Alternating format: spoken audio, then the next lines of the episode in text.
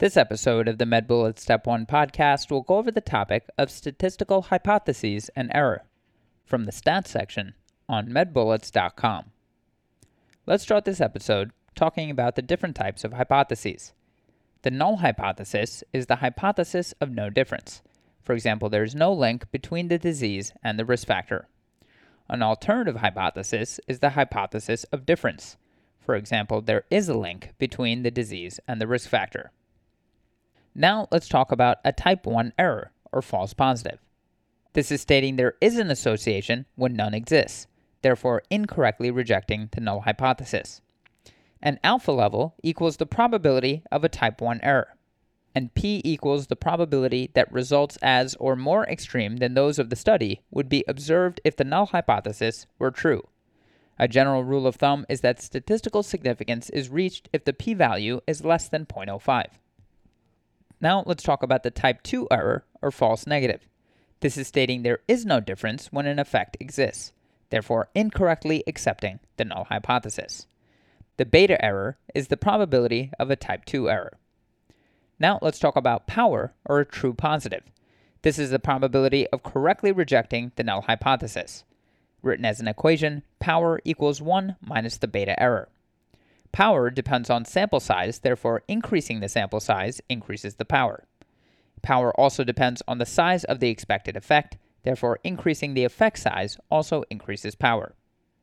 A true negative is the probability of correctly accepting the null hypothesis. Now, let's talk about confidence intervals. This is the range of values associated with a confidence level indicating the likelihood that the true population value of a parameter falls within that range.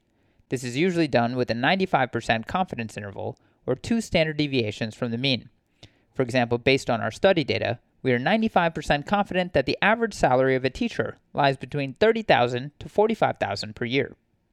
Confidence interval is calculated from statistics generated from the study data. A smaller confidence interval suggests better precision of the data. A larger confidence interval suggests less precision of the data. If a confidence interval of two groups overlap, there is no statistically significant difference. Finally, let's end this review session talking about a priori versus post hoc analysis. A priori comparisons are comparisons planned prior to data analysis. The planning is dependent on knowledge researchers have prior to conducting statistical tests. A post hoc analysis is when the researcher decides additional comparisons to make after viewing the data. These choices are dependent on knowledge researchers have gained after conducting statistical tests. For example, a test is run that says there is a difference between groups A, B, and C. Post hoc analysis would involve comparing group A to group B, B to C, and A to C to determine between which groups the difference lies.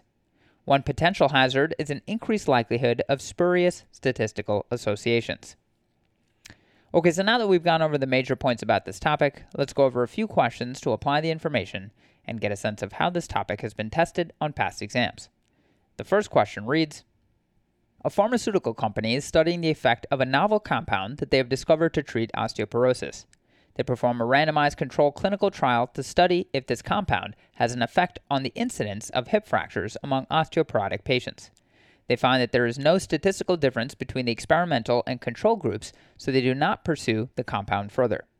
Two years later, a second team tests the same compound and finds that the compound is effective, and follow up studies confirm that the compound has a statistically significant effect on fracture risk. Which of the following most likely describes what occurred in the first study? And the choices are 1. Design bias, 2. Selection bias, 3. Type 1 error, 4. Type 2 error, and 5. Type 3 error.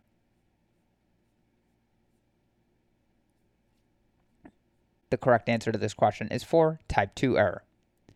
So the initial study that did not find an effect is an example of type 2 error because it stated that there is no effect when in fact an effect exists.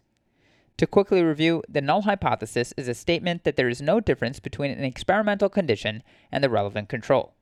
A type 1 error is when this null hypothesis is incorrectly rejected, such that the study finds an association where no true association exists. The probability that a type 1 error will occur can be described by the alpha level. A type 2 error is when the study incorrectly accepts the null hypothesis such that it states there is no effect when in truth there is an effect. the probability that a type 2 error will occur can be described by the beta level. To quickly go over the incorrect answers, answer 1, design bias, is when the control group is not appropriate for the experimental group being studied. A randomized control trial effectively minimizes the risk that this will occur. Answer 2, selection bias, is when there is a non random selection of study participants. Randomization in the study is designed to eliminate the effect of a selection bias. Answer 3, a type 1 error, is when the null hypothesis is improperly rejected and an association is found that does not truly exist. In this case, the first study accepted the null hypothesis. And finally, answer 5, a type 3 error is when the null hypothesis is correctly rejected, but the rejection was done for the wrong reason. To leave you with a bullet summary, a type 2 error occurs when the null hypothesis is accepted incorrectly, such that the study does not find a true difference when in fact one exists. And moving on to the final question An academic medical center in the United States is approached by a pharmaceutical company to run a small clinical trial to test the effectiveness of its new drug, Compound X. The company wants to know if the measured hemoglobin A1C of patients with type 2 diabetes receiving metformin and compound X would be lower than that of control subjects receiving only metformin. After a year of study and data analysis, researchers conclude that the control and treatment groups did not differ significantly in their hemoglobin A1C levels. However, parallel clinical trials in several other countries found that compound X led to a significant decrease in hemoglobin A1C. Interested in the discrepancy between these findings, the company funded a larger study in the United States which confirmed that Compound X decreased hemoglobin A1C levels. After Compound X was approved by the FDA and after several years of use in the general population, outcomes data confirmed that it effectively lowered hemoglobin A1C levels and increased overall survival. What term best describes the discrepant findings in the initial clinical trial run by Institution A? And the choices are 1. Type 1 error, 2. Type 2 error. 3. Hawthorne effect. 4. Confirmation bias. And 5. Publication bias.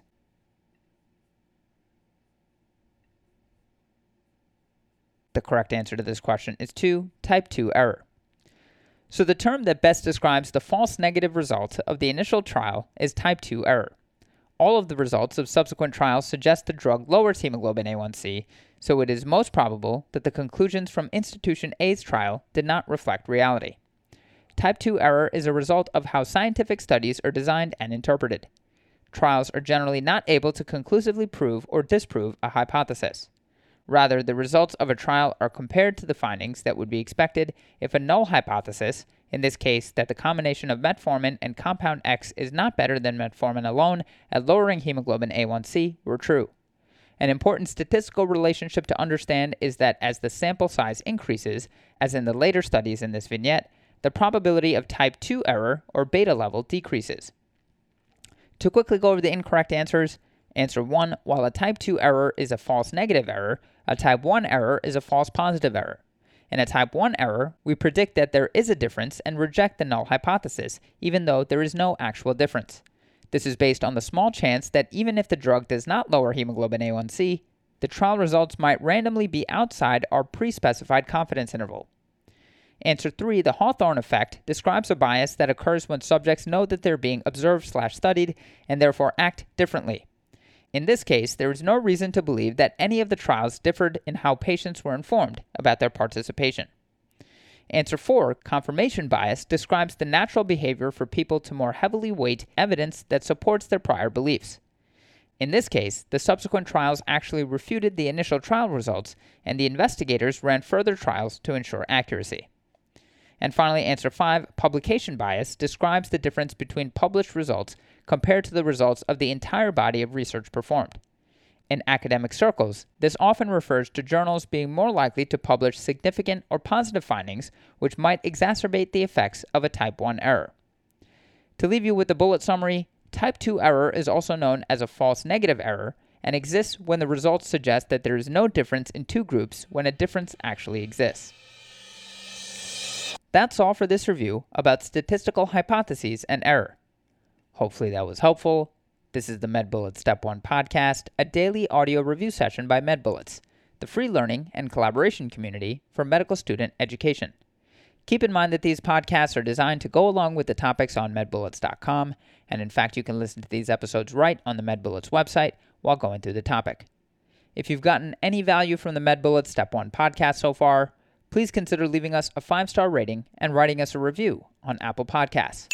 It will help us spread the word and increase our discoverability tremendously. Thanks so much, and we'll see you all tomorrow.